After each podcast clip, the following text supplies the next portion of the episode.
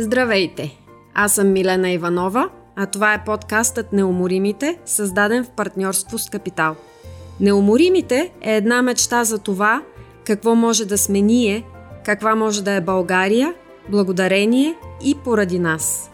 Неуморимите е подкаст, в който ще разказвам истории, през разговори с най-обикновени, необикновени българи, пръснати по цял свят – прескочили безброй препятствия по пътя си, успели и успяващи. През поделените истории, Неуморимите е един разказ за България. Такава, каквато е и такава, каквато може да е. Защото всички ние сме България, без значение къде сме. Добре дошли и приятно пътешествие!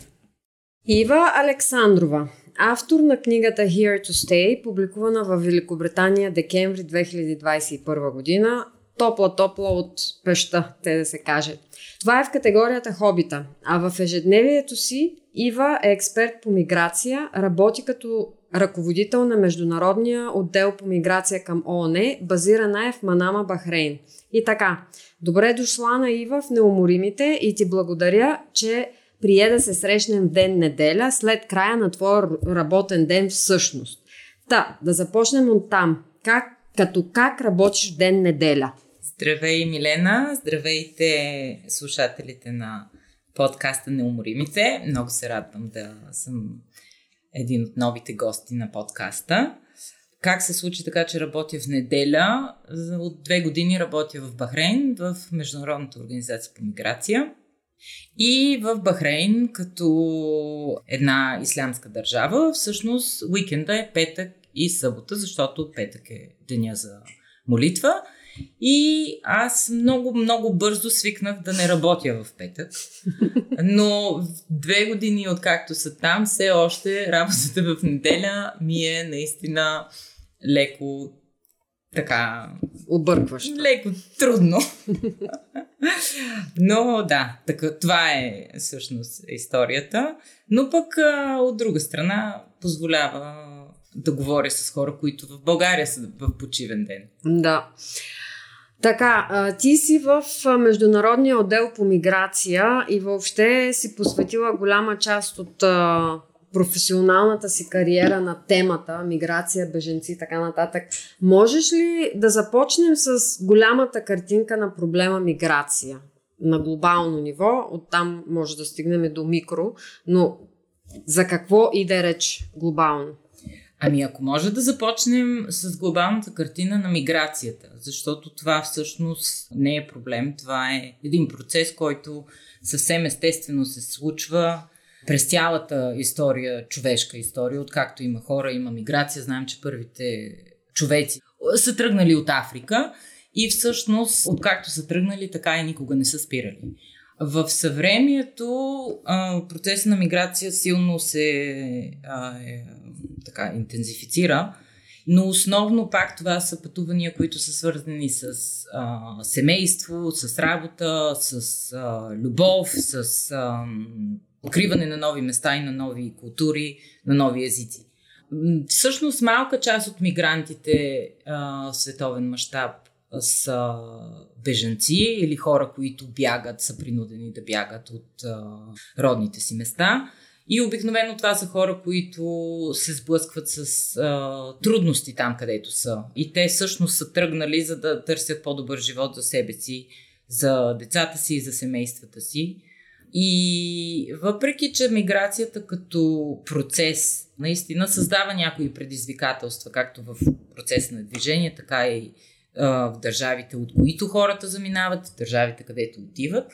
Но истината е, че този процес е също и много позитивен както за самите мигранти, които се обогатяват, получават нови възможности за развитие, така и за обществата, в които те пристигат, защото те идват със своите умения, със, своите, със своя различен начин на мислене, с, с опита, който миграцията дава да си устойчив, да си гъвкав.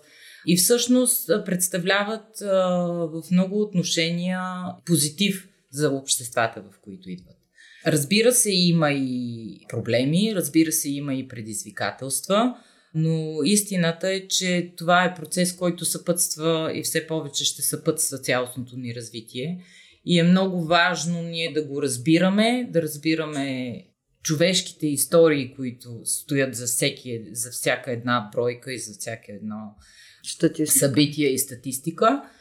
И всъщност аз се занимавам професионално с миграция, както ти казал, от може би 15 години вече. Работила съм в Англия, работила съм в Австрия. Всъщност в Австрия започна професионалния ми път. Работила съм в Индия, работила съм и в България. В Англия за първи път, освен анализатор на, и професионалист по миграция, аз се усетих и като мигрант, който всъщност преживява процесите, които се случват в държавата и всъщност това беше така основната мотивация за а, книгата Here to Stay.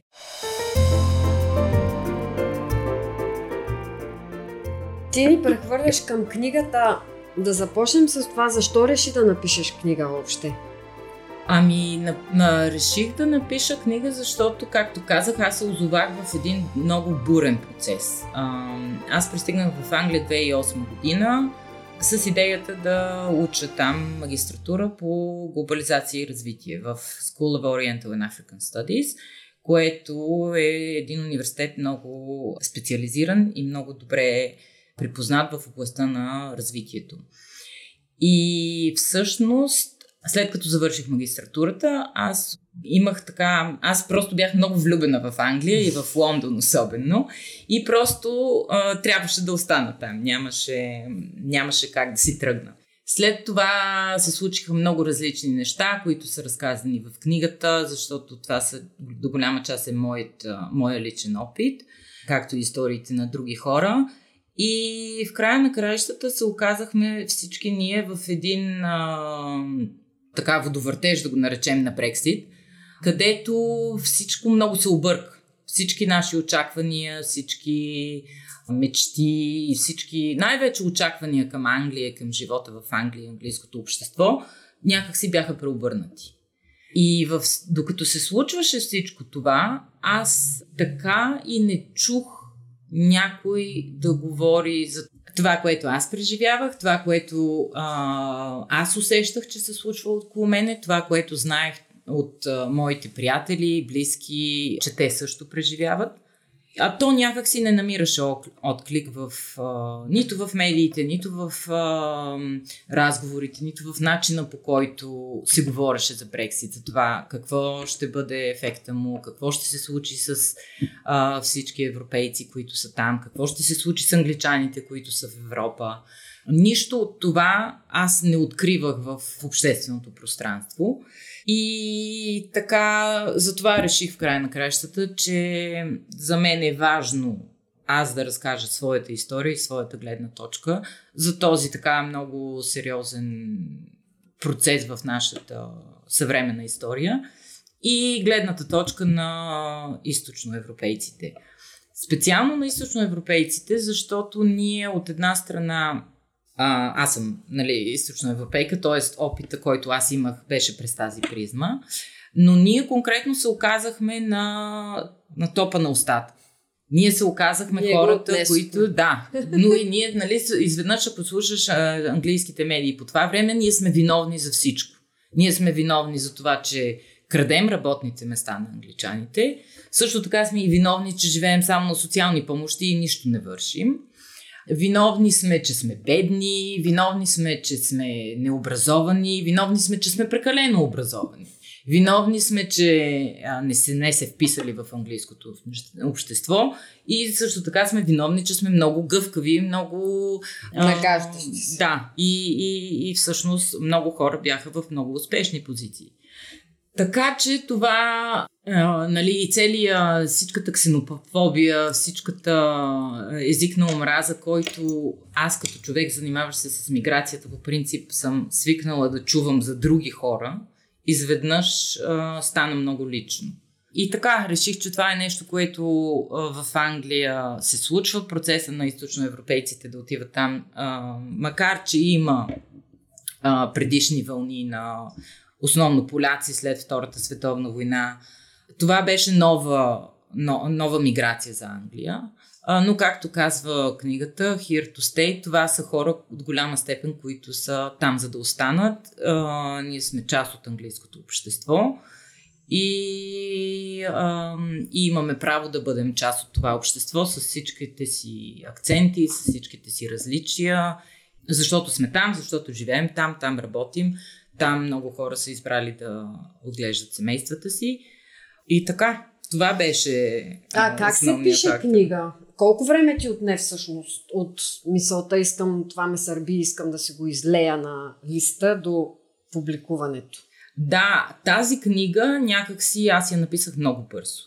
За мен е много интересен а, този процес на писане, the writing process, нали, какво и вдъхновение, и как се пише, и а, кога а, можеш да пишеш. Аз, както казах, много силно усещах събитията, които се случват. За мен всичко беше много сурово, много, много болезнено. И всъщност написването на тази книга се случи много бързо, от момента в който аз издателството Repeater се свърза с мен, до момента на излизане на книгата, може би година и половина. Mm-hmm. Бързо. Да. Което е бързо. Да, което е бързо. Но аз, както казвам, аз тази книга вече я бях написала. Аз я писах няколко години в разговорите с хора около мене, в разговорите с англичани, в разговорите с, а, с други хора, дали от Източна Европа, други европейци. Това бяха теми, които ние постоянно говорихме. И наистина за мен беше много, много бързо. А за кого е написа? Всъщност, освен за себе си, защото когато пишем или творим, има го това себеизразяване, но кой искаш, до кого искаш да стигне съобщението? След като започнах да пиша, нали, както казах, това беше до голяма степен в основата беше моята, моя личен опит, срещите, започнах да се срещам с различни хора и всъщност, говорейки за книгата и за това какво а, искам да направя, аз осъзнах, че не го осъзнах, аз винаги съм го знаела, но някакси хората започнаха да споделят техния личен опит, техните истории, това, което на тях им се е случило. И в един момент аз си дадах сметка, че аз, не иск, аз искам и те да бъдат част от книгата. Искам тези истории също да влязат в нея. И така стана, че се включиха историите на много други хора. А, основно жени, което не беше предвидено, но някак си така се случи. И това също ми харесва, че се случи с книгата, защото това пък е гласо... друг тип гласове, които също не винаги се чуват, особено в а, контекста на миграция, но и не само. А кое е най-важното послание според тебе, което искаш да стигне до читателя? След като написах книгата, за мен много важно беше първо това усещане, нашето усещане за света, за, за това, което се случи, да бъде предадено. Тези истории самите, това през което ние сме минали, да бъде част от общата история на Англия в този момент. И също така много, много исках да спомогна за разбирането на тези процеси, на стереотипите и на политическата динамика, която всъщност предизвика Брексит и предизвика това настройване срещу определена група мигранти, демонизацията на, на тяхната демонизация, това, което всъщност основно в британските медии се чуват едни саундбайтове за това какво са направили източноевропейците, откраднали патиците в Сент Джеймс. Това е една история, която Daily Mail а, пуска 20 пъти при положение, че няма в, а, никъде няма информация това нещо реално да се е случило. Това от мисия Лондон. И те... Те гледат а, български филми, добре. И, да, нали, Life Imitating Art малко се получава, Art Imitating Life не е много ясно, но това, нали, е показателно, че а, ролята на медиите също в изграждането на тези негативни стереотипи. И единствения начин да се борим с това е като се показват реални образи на реални хора и това исках да, да направя. Сега все повече също така си давам сметка, че има вече ново поколение деца, вече млади хора, не деца, които а, са израснали в в английското общество, които са, родителите им са от а, нашите райони на света. Те самите са хем част, хем не са част. А, и всъщност за, за мен е важно това да стигне и до тях. Тоест това, че чувството да принадлежиш и да си част от едно общество е нещо, което си остава лично за теб. И, че, и всъщност не, че остава лично за теб, а става част, че ти си част от това общество. И, но начина по който ти ставаш част от обществото е когато ти се чувстваш такъв, когато виждаш свои представители, когато чуваш своя глас, когато чуваш хора, които имат подобни а, на твоя опит. И това все още продължава да бъде факт, защото представителността на хора от Източна Европа в английския социално-политически и економически живот, социално-политически всъщност, економически е много сериозно представено, но социално-политически няма а, такава представителност, а, дори няма източноевропейски депутати с източноевропейски происход, има така... Но има а, руски лорд.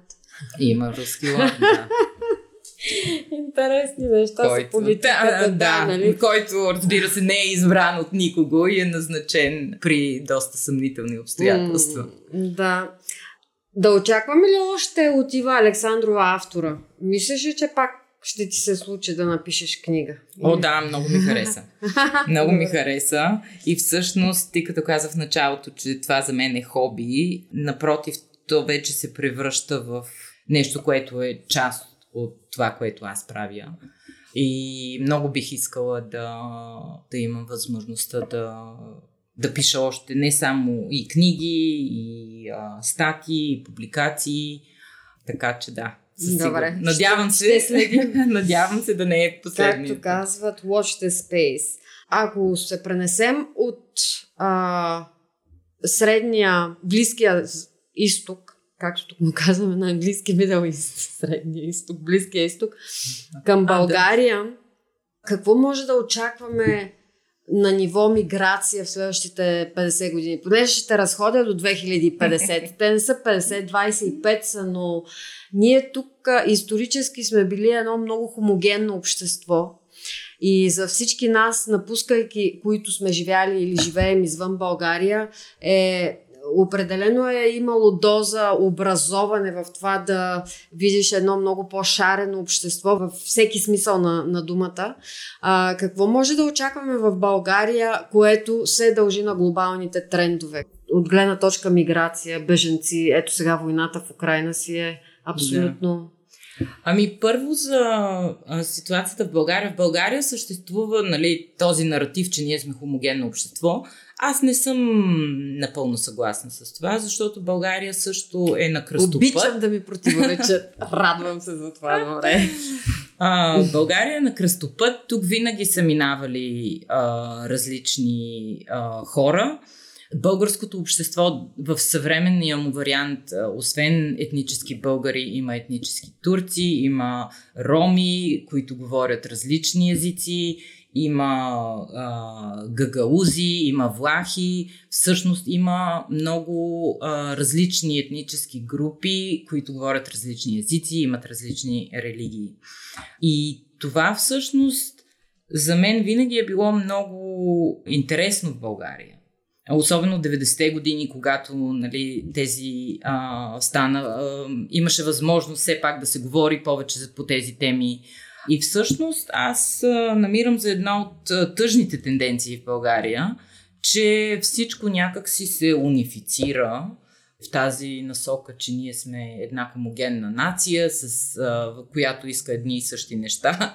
А, не, аз не го казвам от тази гледна точка, но чисто визуално, живеейки в Лондон или в Париж, ти просто виждаш хора с происход от Индия, от Пакистан, от Северна Африка, от а, Азия, да. нещо, което в България визуално Говоря за визуалното. Това, че имаме мълцинства, друг е въпросът как третираме мълцинствата, нали, но е хубаво, да го, хубаво е, че го споменаш всъщност това, защото си права, ние си мислим, че сме хомогенни, ама не сме.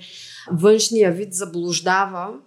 А, но с един от другите разговори, когато попитах какво ти даде странстването, моя гост, каза освободиме от а, именно това а, нашите предразсъдъци, защото веднъж mm-hmm. напуснеш ли България, ти няма как да оцелееш и да, да бъдеш успешен, ако държиш тези предразсъдъци. Така че, но какво ни, какво ни предстои? А какво ни предстои?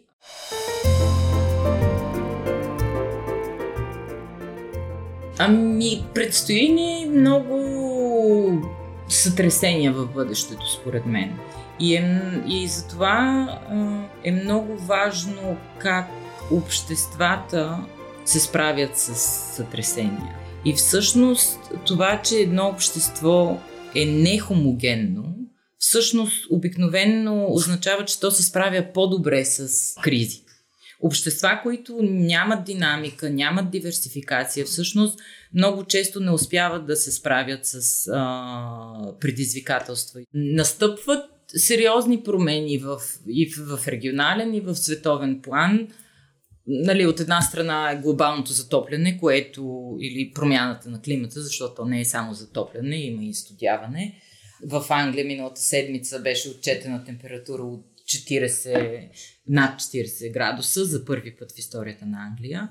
Това са процеси, които все повече а, се изострят, стават все по-екстремни и в много случаи, в много територии започват да предизвикват и миграция а, на хората, които живеят там, защото се промяната на климата води до промяна на техния поминък, на, на възможността въобще да изкарват а, прехраната си, води до конфликти.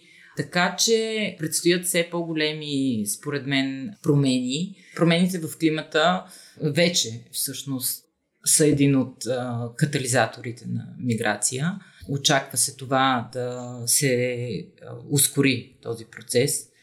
И за това, за това нали, е много важно как всъщност ние успяваме да посрещнем тези предизвикателства, как успяваме да отговорим на нуждата на хората и да, да ги направим част от нашите по-устойчиви общества. От друга страна, в момента виждаме един много сложен процес, в който от една страна, излизайки от пандемията, тя предизвика едно рекалибриране на економиките в света и нарушаване на процесите на а, доставка на стоки, на транспорт на стоки. А, все още а, тези а, системи са много нестабилни. Много нестабилни. Има много стока, която не се е преместила из целия свят.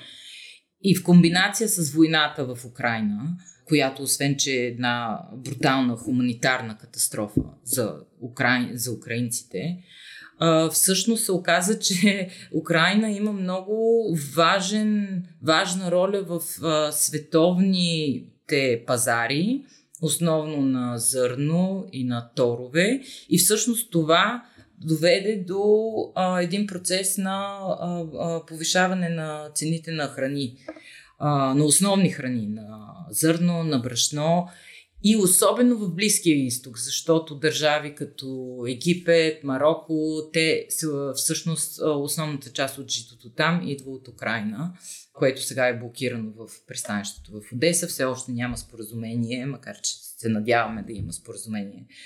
не работи да медиира това споразумение. А пък в момента също така и сезона за се идва, войната продължава. Тоест, този процес ще продължи и в следващата година най-малко. И това, което се случва е, е, е, е че основният житейски поминък на хората, а, те вече не могат да си го позволят.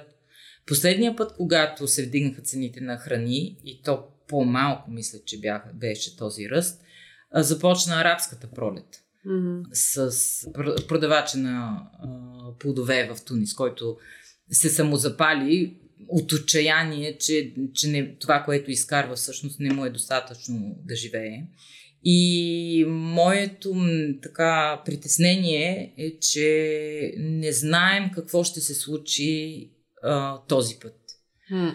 Че винаги, когато храната, цената на храната се повишава, това води до много соци... сериозни сътресения. А, и, а пък това са държави, в които няма и буфери.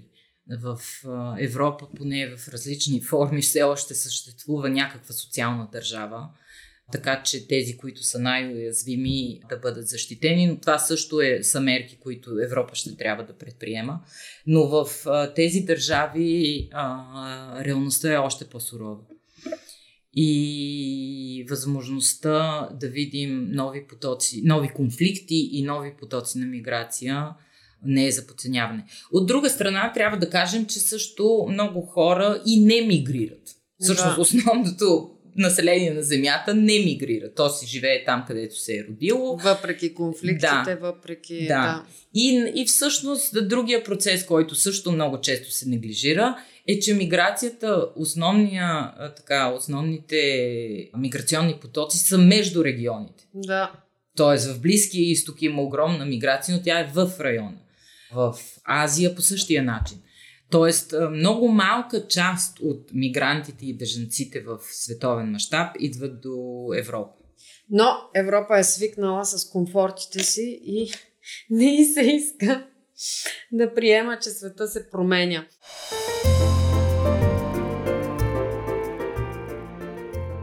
Добре, ако се завъртим сега за твоя личен живот, жи, личен, а, твоя живот в странстване, ти всъщност си живяла на повече от две места.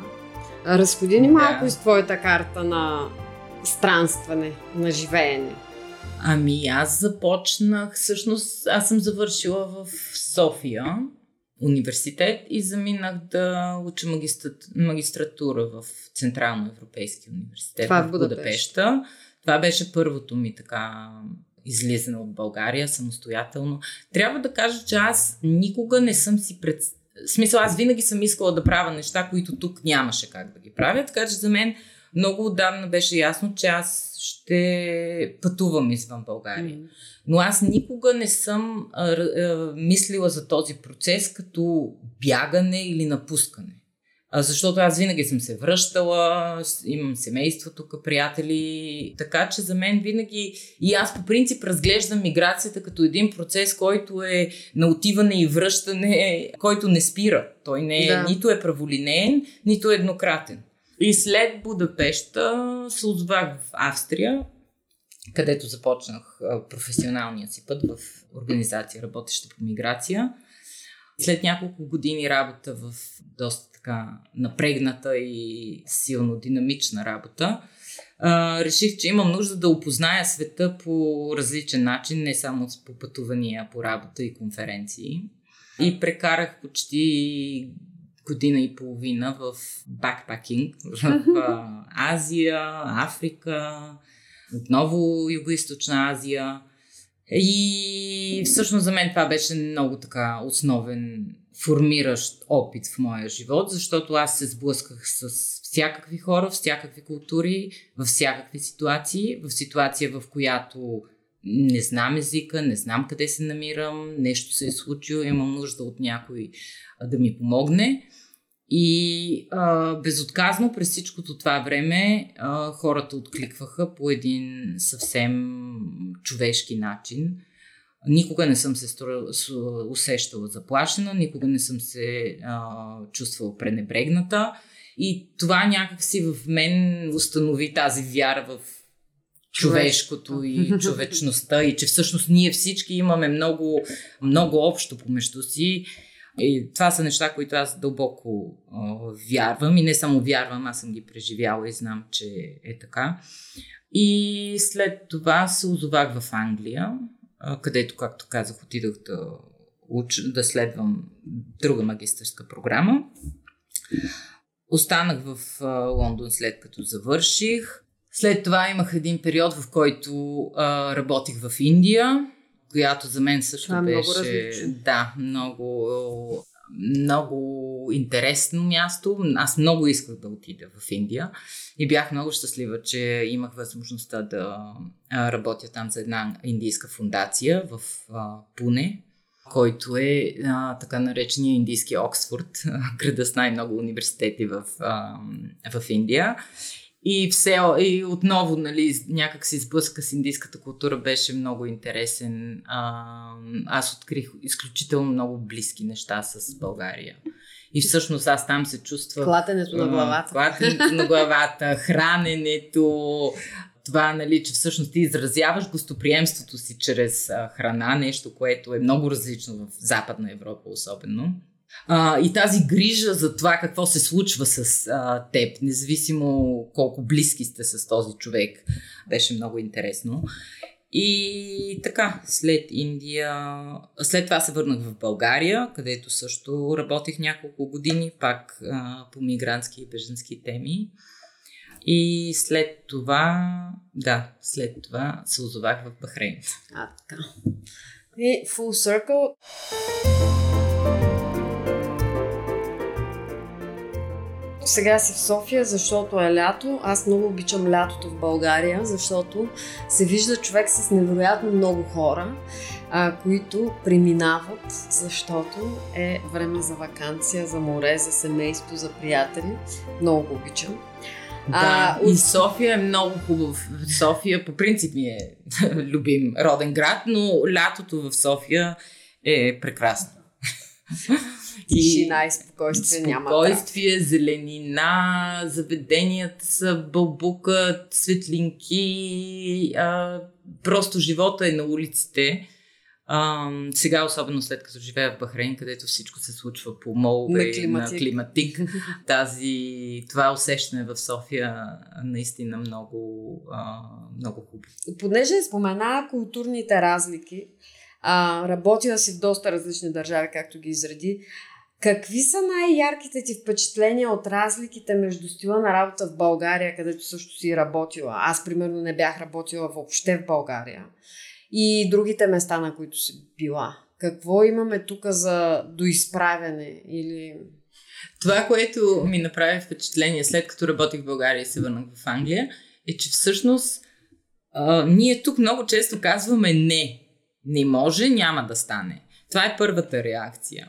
Докато в Англия, дори някой да смята, че нещо няма да стане, той никога няма, или тя никога няма да каже, не, това няма как да стане. И аз всъщност усетих, че ам, бидейки в България няколко години, аз започнах по същия начин да... Трябва да ти е било трудно. Ако не да. кажеш не е тук. да, да.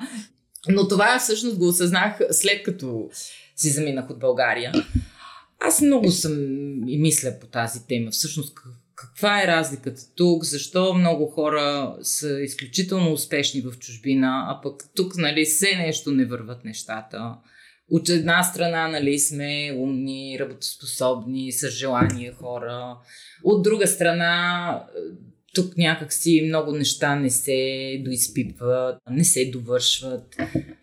Не знам. Не знам каква е причината. Разбира се, винаги индивида е малка част от системата. Нали? И това е което се случва на българите, които заминат в а, чужбина, защото те влизат в други системи, които работят по друг mm. начин.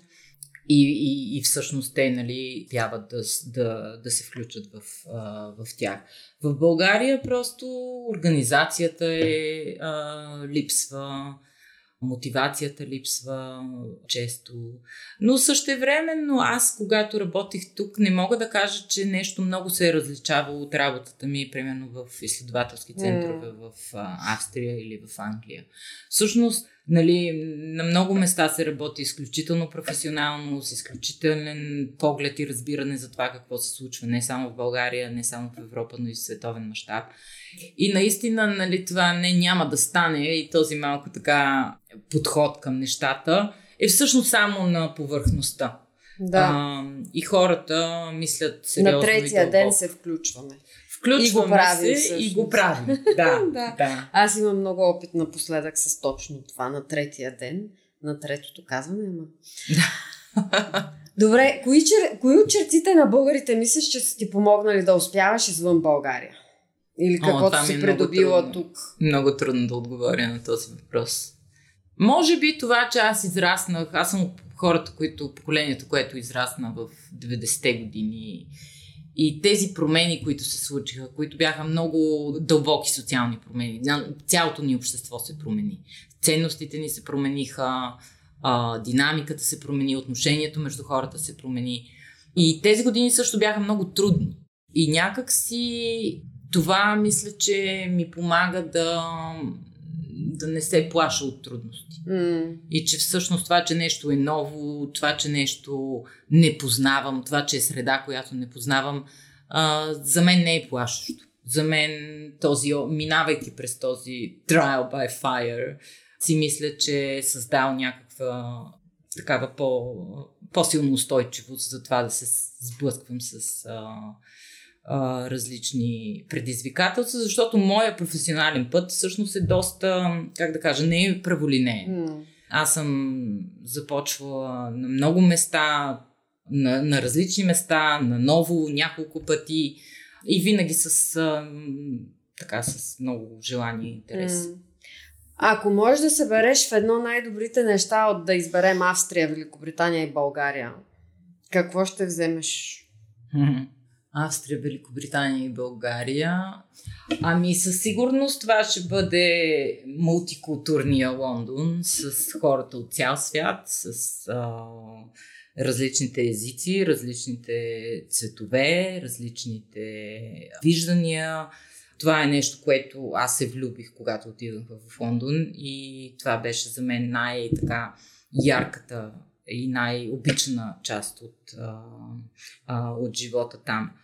Австрия и Виена е едно прекрасно място за живеене, с мисъл за хората, с, с една, как да кажа, една а, динамика на живота, която е няколко степени под Лондон и което всъщност за мен е хубаво. Mm. Където ти имаш време да ходиш в парк, да пиеш кафе, да ядеш торта, да ходиш на сладолет. Нали, това, което в Англия винаги крадем от времето, за да, за да си го позволим. Така че този, нали, този ритъм на живот в а, Австрия е много, много хубав. България е... Имам страшно много хубави неща, които се случват тук. Наистина от културна гледна точка има толкова много нови и филми, и книги, и постановки, които се занимават както с еживявания наши, наши си, така да кажем, български, така и с а, световни теми. Много, как да кажа, много интересни неща се случват в България. Но те всичките някакси са малки и човек трябва да ги търси. Mm. И като ги намери, много си ги пази. така че, да, някаква комбинация от тези, а, тези три неща. Да.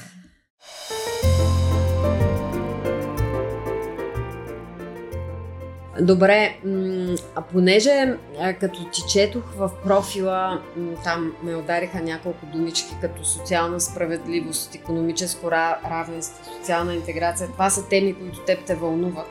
Малко вкратце да кажеш за твоята форма на активизъм през годините, какво означава за теб будно гражданско общество и после имам още един въпрос. Аз в Англия се научих, ако мога така да кажа, на активизъм, защото там си има една култура на човек да отстоява и да се бори за това, което не вижда, което би искал да види в обществото.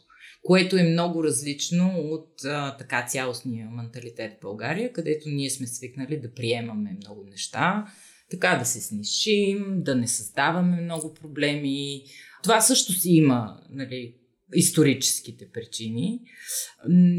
Особено също така като мигрант нали, в чужбина от теб се очаква ти да си така по-тихичък, да не създаваш много проблеми, да не задаваш много въпроси, да приемаш това, което а, се казва, ти се дава да нямаш очаквания, да нямаш претенции. Много е важно да нямаш претенции. И всъщност в Англия аз се сблъсках с едно съвсем различно общество. Всъщност аз попаднах и в така прогресивните и левите среди в Англия, защото английското общество също е много разнообразно. Това не мога, не мога да го генерализирам по този начин.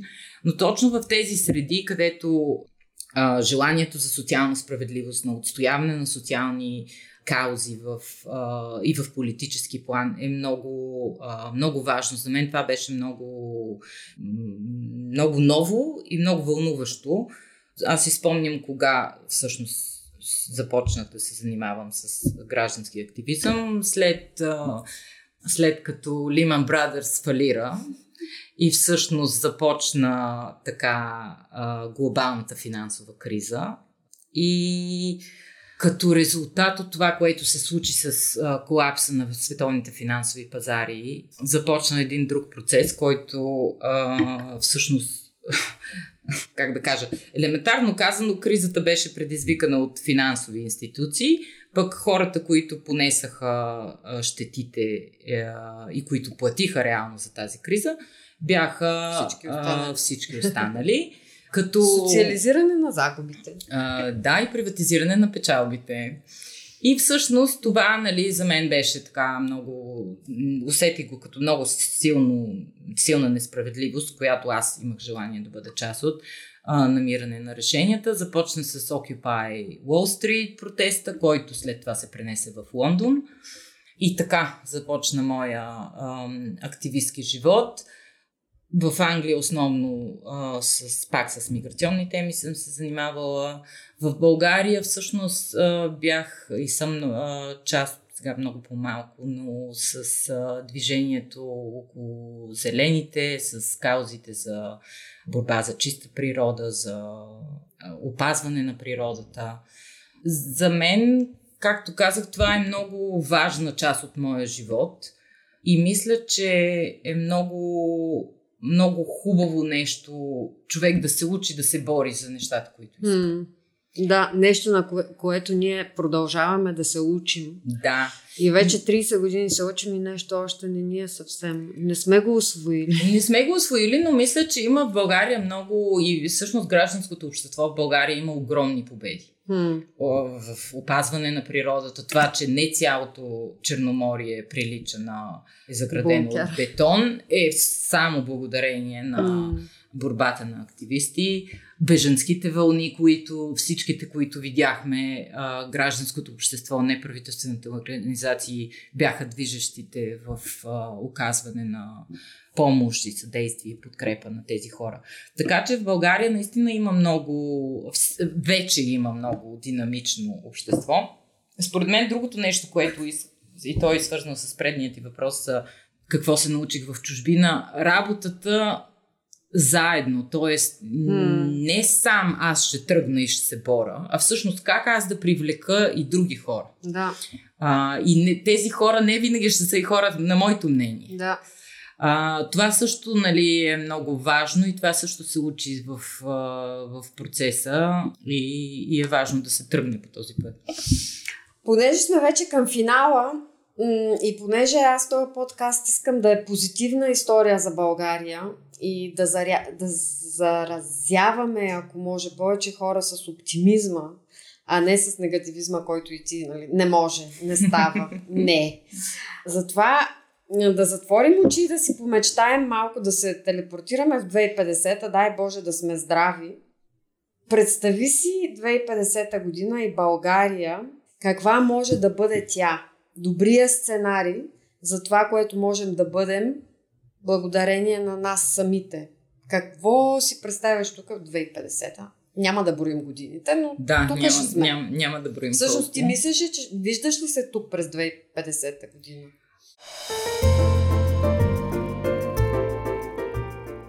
Ами аз, както казах, никога не съм напускала. Това, че в някои част от живота си живея на друго място, означава, че не съм свързана с България, че а, не ми липсва, че има неща, които никъде не може да намери човек. Аз мисля, че ми бъдещето винаги е светло, защото то зависи от какво правим в настоящето. Mm. И всъщност бъдещето ни дава възможност да поправим нещата, а, които искаме да бъдат поправени. Разбира се, има трудности, но нали, аз наистина смятам, че ние трябва да, да поискаме това, което искаме и след това да се опитаме да го постигнем. И дори да не го постигнем в процеса на искане и правене, всъщност това е най-интересната част от, и от живота, според мен. А пък как би изглеждала България в 2050-та? Голяма, споменах бетона по морето, голяма част от този бетон е махнат. Имаме повече диви територии, имаме време да се наслаждаваме на природата, която имаме. Имаме един много динамичен културен живот, който всички тези а, събития и творения, които споменах по-рано, те са все повече и все по-налични и сме някакси се чувстваме много повече част от големия свят. Mm-hmm. Това, което нали, в България имам усещането и много хора, е, че те м- така някак си живеят затворени в света, в който са. А пък а, това, което аз винаги съм харесвала е, че света е широк, спасение дебне от всякъде и ние всъщност участваме активно в, в този нов свят, който създаваме. А, както всъщност в, в книгата аз говоря за това, че а, как различните мигранти стават част от тъканта на обществото. Мисля, че тъканта на българското общество се променя и тя става по, по-пъстра и по-различна и по, по-хубава. Еми ето така, значи спасение дебне от всякъде, дами и господа. Ива Александрова, моля, а, потърсете книгата Here to Stay. Ще оставим линк, а, за да намерите а, за да я намерите онлайн. Разбирам вече, че има и електронно. В Амазон. Амазон. А, благодаря ти за времето. Благодаря за споделените мисли и нека да се спасяваме. То ни дебне и ни чака. да. Аз благодаря и успех на подкаста. Благодаря, Ива. Ако този разговор ви хареса и сте любопитни кои са другите гости в сезон 1 на Неуморимите, харесайте и ни последвайте в предпочитаната от вас стриминг платформа. Ако познавате обикновени, необикновени българи, където и да било по света и чиято история непременно трябва да бъде разказана, пишете ми на неуморимите at gmail.com. Създател и автор на Неуморимите съм аз, Милена Иванова, в партньорство с Капитал. Продуцент Dare Films. Оригинална музика Петър Дундаков. Миксиране и монтаж Тихомир Колев. Отговорен редактор Капитал Алексей Лазаров. Нови епизоди от сезон 1 всеки вторник в любимата ви стриминг платформа. Благодарим, че слушахте.